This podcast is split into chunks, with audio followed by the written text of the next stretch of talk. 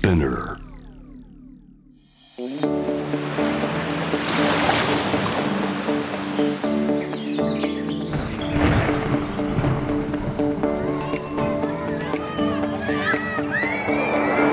SDGs Explain for Business. SDGs を仕事に生かす。ナビゲーターは SDGs を軸に活動する。ワールドロード CEO 兼ハフポスト日本版プロデューサーの私平原伊文と。ニュースサイトハフポスト日本版編集長の竹下隆一郎です。この SDGs を仕事に生かすでは国連が掲げる持続可能な開発目標 SDGs を日々の仕事に生かすヒントをゲストとのトークセッションから探していきます。竹下さん最近眠れてますか？いや最近僕睡眠すごいこだわってるんですよでいろんなことを試してこの1ヶ月ぐらいすごい寝れるようになりました。そうなんですよ、はい。どんなこと試したんですか？一言で言うと、はい。マスヤです。マスヤマスやはい。どういうことでしょうか？マは枕、はい、スはストレッチ。はい、でヤはヤクルト、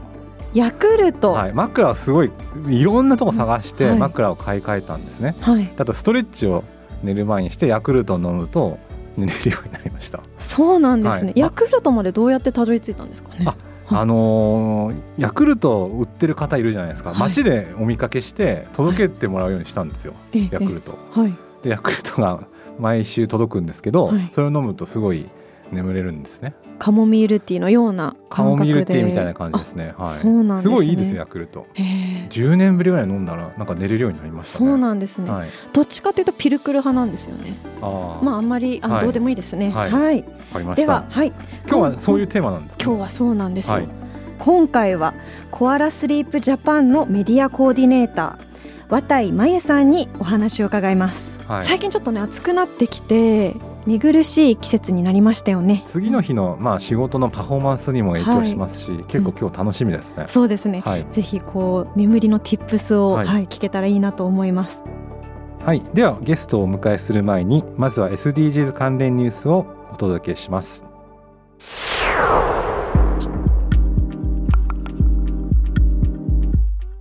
2050年までに温室効果ガス排出実質ゼロへ。改正法が成立温室効果ガスの排出を2050年までに実質ゼロにする国の目標を明記した地球温暖化対策推進法の改正案が5月26日参議院本会議で全会一致で可決され成立しました。法律に明記されたことで政権が変わっても目標が維持されます。再生可能エネルギーの導入を加速させるため都道府県などに導入目標の設定を義務付けるほか誘致を促すため促進区域を設ける制度などを盛り込んでいます。政府は再生可能エネルギーを大幅に増やす方針ですが太陽光パネルなどの設置に適した土地が減ってきていることが課題。環境や景観を損なうとして住民が設置に反対する地域も目立ってきています。ポーツ選手の年収トップ100女性は2人だけ。性別による賃金格差は未だに大きい。スポーツ経済を扱うアメリカのメディアスポーティコが5月25日2021年のスポーツ選手の長者番付を発表しました。トップ100には10競技から23の国出身の選手がランクインしましたがそのうち女性アスリートはテニスの大坂なおみ選手とセリーナ・ウィリアムズ選手の2人だけでした。スポーティコはトップ100入りした女性選手はわずか2人で性別による賃金格差は未だに大きいと指摘しています。スポーツ界における男女の賃金格差は以前から問題視されていてサッカー界では女子のアメリカ代表が賃金などの男女格差の是正を求めて訴訟を起こしたり FFA オーストラリアサッカー連盟が女子が男子の代表チームと同等の報酬を受け取るという取り決めをしたりしています。以上 SDGs ニュースでした。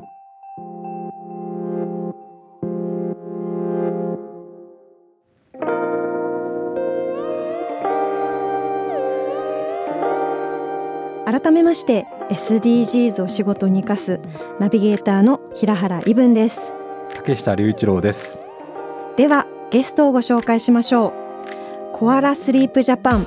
メディアコーディネーターの綿井真由さんです。よろしくお願いいたします。よろしくお願いいたします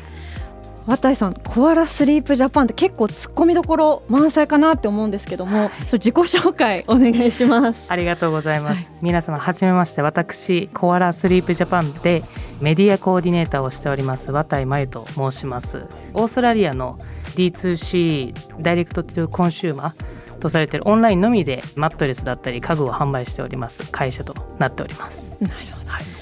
コアラっていうふうにこうついてると思うんですけど、はい、社名に、はい、ちなみにコアラって睡眠時間どのくらいなんでしょうか？平均の。コアラはですね、はい、平均だいたい1日20時間。20時間。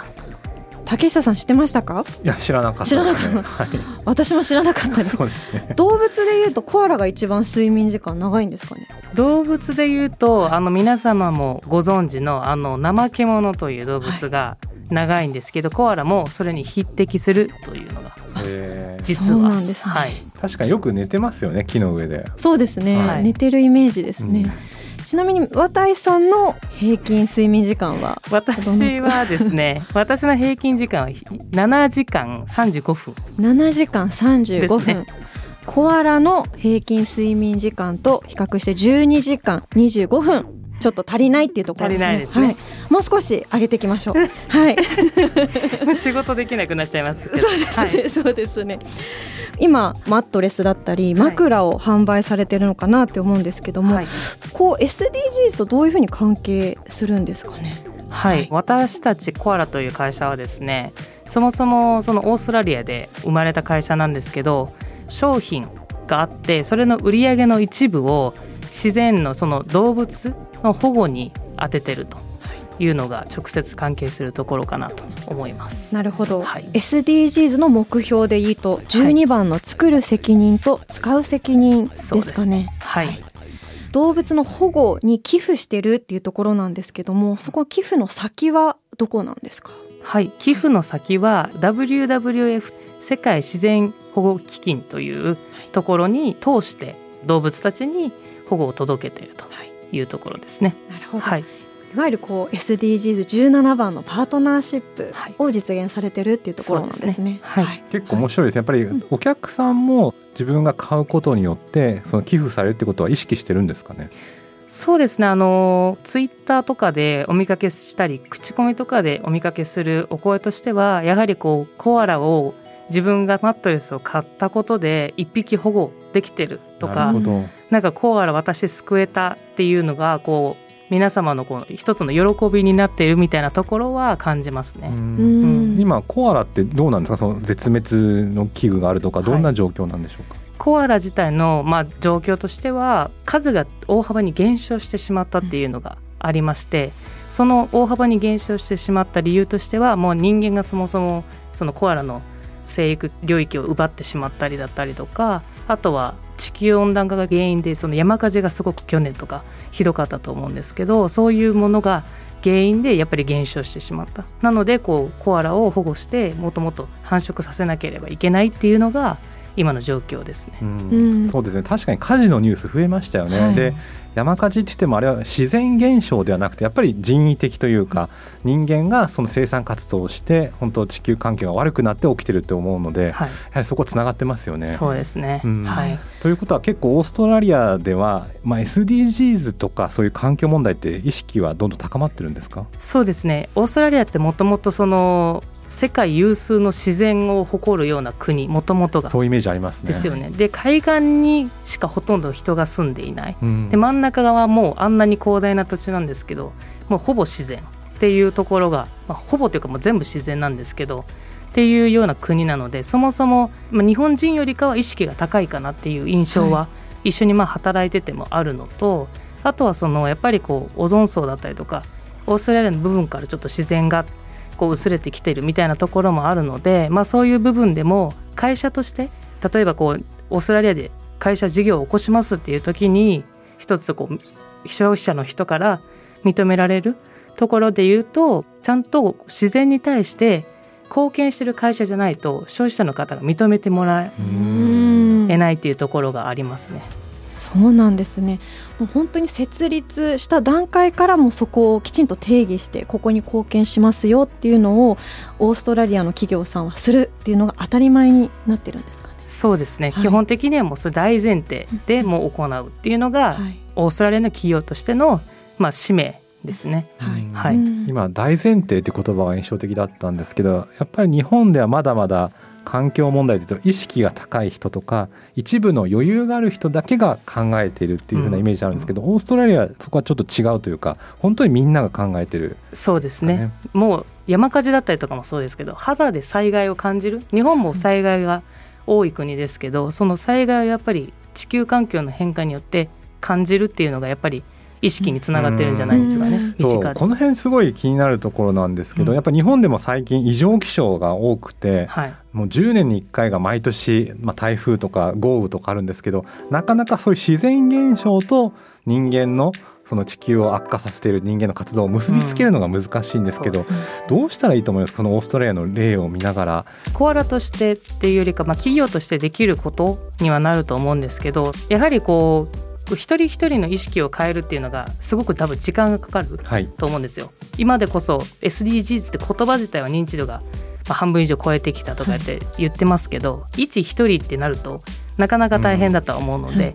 企業として何ができるかっていうのを常に常に訴えていくっていうことが日本人で、まあ、世界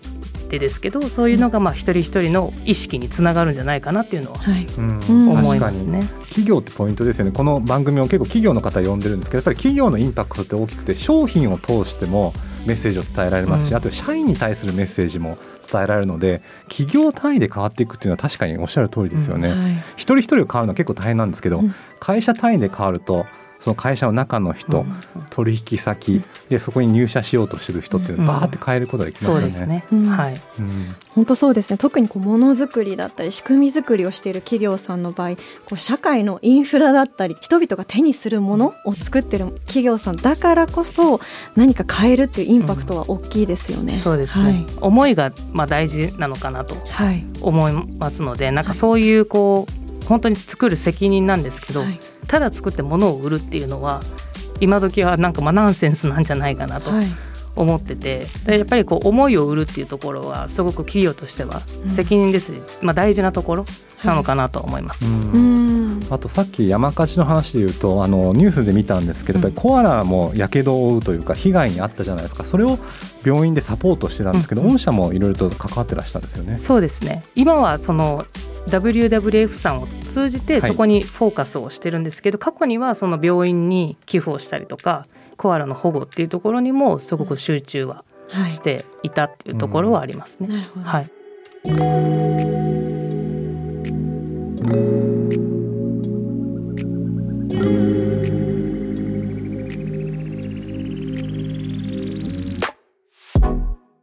なみにコアラ以外の動物も何か保護をされてたりはするんですか、はい、はい、一応その商品でいうとコアラマットレスを1台ご購入していただくと1匹コアラ保護できますよっていうふうに皆様にはお伝えしててもちろん1匹保護できるように寄付をするっていう感じなんですけれどもその中でソファーだったらウミガメだったりとかソファーベッドだったらテリクロオウムテリクロオウムがいるんですよ。黒いオウムなんですけど。っていうのを保護してたりとかあとはですね日本だとあの一部そのヤンバルクイナとか。沖縄の、はい、宮古カナヘビというこの沖縄とか宮古の方でですね、はい、まあ、絶滅危惧種に指定されている、まあ、動物保護をしたりとか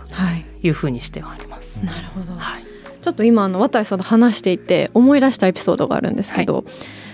オーストラリア大好き人間なんですね。本当ですはい。ウィットサンデーアイランドっていう島がオーストラリアにあってですね、うん、1日大体200人くらいしか観光客の人入れないっていう島になってます。ですごくあのダイビングをスポットとしては最適なんですけど初めて行った時に注意されたことがあってやはりこうダイビングするってなると日焼けしてしまうので鬼のようにクリームを塗っていたら「やめてください」ってすごい怒られてもうゴシゴシゴシゴシ拭かれてもうこれがどれだけ海に、あのを汚すかこれがどれだけ動物に被害があってどれだけの動物を殺してしまうのかそこに対して海を楽しみながらきちんと責任を持って活動してくださいって言われて。そのインストラクターさんとの出会いがきっかけですごく環境問題だったり本当オーストラリアのこう環境問題に対するコミットといいますか浸透具合を感じたっていうのを今思い出しました。うん、うん、まさに本当におっしゃる通りで、これちょっと面白い一つの数値なんですけど、はい、地球温暖化でこの私たちが保護している青ウミガメっていうウミガメがですね研究した結果砂浜？こう産卵地域っていうんですかね。この営巣地みたいなところに来たウミガメの孵化した後の性別を調べたところ99%メスだったっていう。へです。なんでメスになってしまったかってところなんですけど29.3度以上の砂の温度以上だとメスになっちゃうらしくて。へえ。すごいですよね。すごいね、地球温暖化が原因っていう、はい、でそれがこのグレートバリアリーフ北部が温暖化の原因でそういうふうになってしまっていると。砂浜が。南部の方はちょっと気温が低くてそれだとメスがだいたいまあ59%から65%ぐらい。っていうふうにこう数値が結果が出て、まあ、そういうのも研究チームでしっかり保護していくというか変えていくっていうのはやってるみたいです、ね。今回のそのウミガメに関してはもうコアラのそのクイーンズランドの政府だったりとかクイーンズランド大学とかと一緒にコアラもあの共同で研究を彼らがもっとできるようにでまあその生態系が崩れるってメスだけだと繁殖ができないので、まあ、生態系が崩れないようにそういうふうにまあコアラもお手伝いしてるっていうのが現状ですね。うん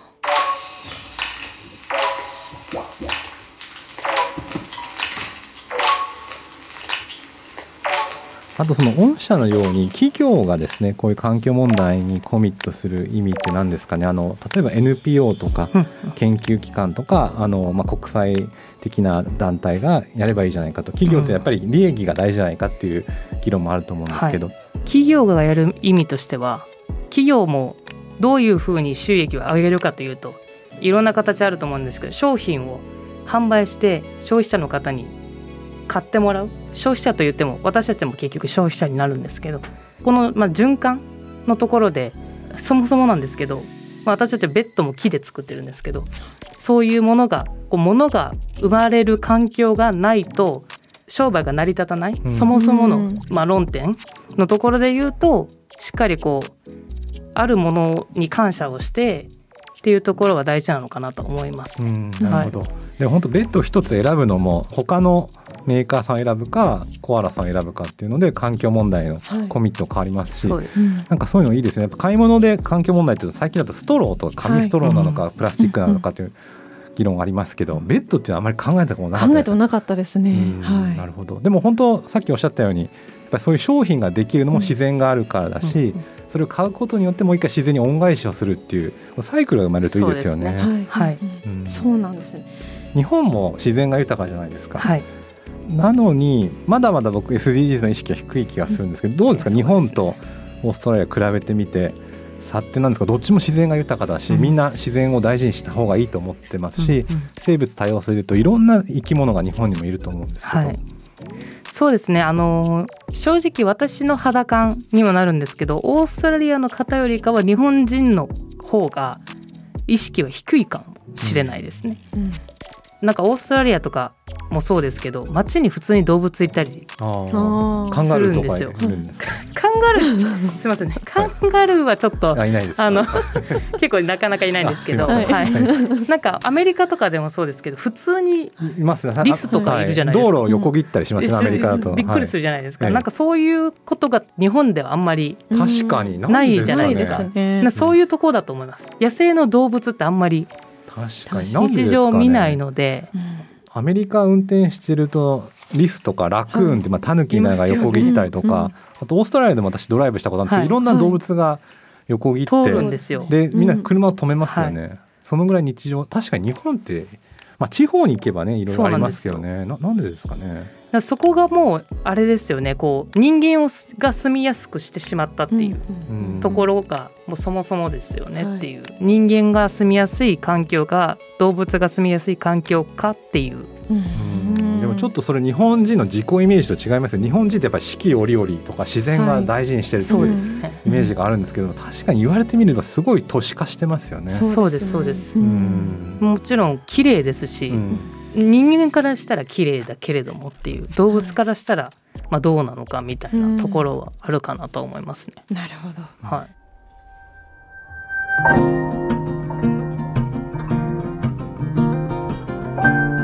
最後に渡さんにちょっとお伺いしたい質問がですね、はい、あるんです。渡さんご自身が、まあ、実際にこうコアラ社に入って何か SDGs に対する意識が変わったとかあればお願いします。はいもうおっしゃる通りでしてもう SDGs に関わる商品だったり日常生活のものっていうのをちょっとずつ変えていってますと。歯ブラシだったりとかバンブーでできてるとかトイレットペーパーだってバンブーでできてるとか結構今 SNS インスタグラムとかでもまとめインスタグラムとかあってそういう活動をしてる人たちとかもたくさんいて、はい、結構なんかそういう意識がちょっとしたところから変えられるのであればちょっとお金高い正直高いですけどそれってそもそも自分たちがもっともっとより良い環境になるためには必要な投資なんじゃないかなと思って個人的にもそういう取り組みをしてます。あれインスタなんて検索すれば出てきますか？インスタですか？サステナ SDGs っていうアカウントです。サステナ SDGs これなんですか？あ、なるほど。これなんです。ほうほうほうほう。あ確かにでもインスタで見るっていうのはいいですね、はい、僕もどういうの買っていいのかなって分かんないんですけど、今見たら結構歯ブラシとか、コップとか、そうです。で確かにちょっと高いんですけどまあ必要な投資だと思いますしあと、はい、コロナになって飲み会がすごい減ったので、はい、多分飲み会のなんか何千円を考えるとこの数百円の差、うん、ただちょっと我慢してもいいかなって思いますよね。うん、いや本当に思いましたね。はい、はい SDGs を仕事に生かす今回はコアラスリープジャパンの綿井真由さんにお話を伺いました。ありがとうございました。ありがとうございました。SDGs Explain for Business SDGs を仕事に生かす。ここからは仕事で使える SDGs の数字に関するトピックをご紹介します。今日の数字は20億トンです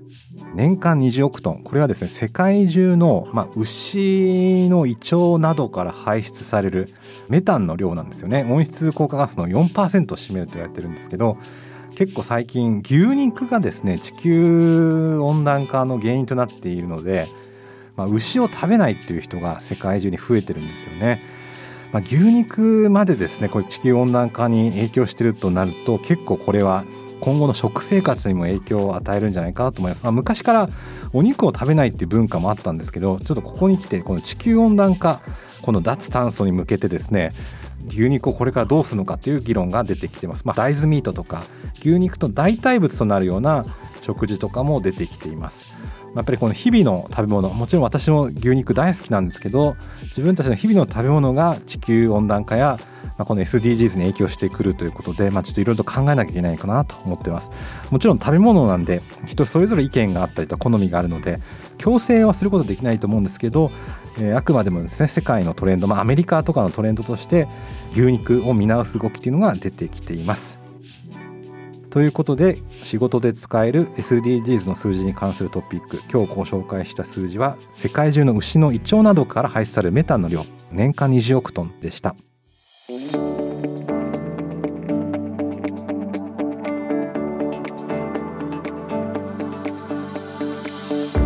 届けしてきました。SDGs を仕事に生かす。今回はコアラスリープジャパンの綿井真由さんにお話を伺いましたが竹下さんいかがでしたか？うん、面白かったですよね。あの睡眠の話ももうちょっとしたかったんですがやっぱり企業名のコアラコアラの保護のためいろんなことされてるっていうことで会社名にやっぱりこういうコアラっていうのが出てるのはすごくいいですよね。そうですね、はい、聞いただけでも連想しちゃいますもんね。連想できますし、うん、あと社員の方も、うん、あの企業名に掲げてるからにはきちんとしなきゃいけないっていう、はい、まあ、身が引き締まるというかやっぱり会社っていろんな会社の名前ありますけどその会社のビジョンとか、目標とするものを会社名に掲げるっていうのは社員の意識醸成とかあるいはまあマーケットとか消費者に対するメッセージとしていいなと思いましたので。はい会社名ってやっぱ大事だなと思いましたね。そうですね。はい。私はすごい綿井さんが最後おっしゃってたあのポイントで、まあそもそも日常にあるこうものっていろんなこう資源から作られていると。まあだからこそ根本的にビジネスできちんと SDGs を考慮しなきゃいけないっていうところがすごく印象的でした。そうですよね。はい、まあそもそも富あの自然から頂いてるっていうことですからね。はい、その富をどういうふうに共有していくのかっていう。うん例えば水とかもそうなんです。ね、水ってみんなの共有物なのになんかいつの間にかペットボトルに入れられて商品となっちゃってますけど、この辺からちょっと考え直さなきゃいけないのかなっていう、まあ、資本主義ってそもそも自然から得た富を一部の人が独占しているのが資本主義だと思いますけど、そういったところからも考えなきゃいけないのかなっていうことは今日は改めて思いました。はい。ぜひ皆さんの日常のビジネスにも SDGs を取り入れてみてください。今後も新しいエピソードを配信していくので Apple Podcast、Amazon Music、Spotify、Google Podcast でフォローをお願いいたします。これまで配信したエピソードもチェックしてみてください。このプログラムへの質問や感想取り上げてほしいテーマなどはぜひハッシュタグ SDGs を仕事に生かすでツイートをお願いします。生かすの漢字は活動の活です。そしてハフポスト日本版が SDGs ガイドブックを作成しました。こちらはですねハフポストのサイトから無料でダウンロードすることができます。ハフポストではこれまで400本以上の SDGs 関連記事を発信して今年はツイッターさんとやってるライブ番組ハフライブで毎月 SDGs をテーマにいろんな番組を発信しています。日頃ですね本当にさまざまな専門家や SDGs のトップランナーと見る企業の方のインタビューを通してですねいろんなノウハウを発信してるんですが、まあ、一つにまとめてみようということでハーフポスト日本版が SDGs ガイドブックを作成しました。ぜひ今後の SDGs の情報収集や課題解決に向けたアクションの参考に活用してください。あのハーフポストのサイトから無料でダウンロードすることができます。最近の目玉コンテンツは何ですか？SDGs やっぱりこのポッドキャストじゃないですかねなるほど、はい、あと人権ですね。人ビジネスと人権っていうのは結構キーワードにしてますね。はい、あの例えばファッションとかえー、服の原料をですね。きちんと人権侵害がない地域から仕入れてるのかとか児童労働に関わってないのかっていう、まあ、ビジネスと人権っていうのを結構テーマに記事を発信してます。はい、はい、ということでここまでのお相手は平原伊文と竹下隆一郎でした。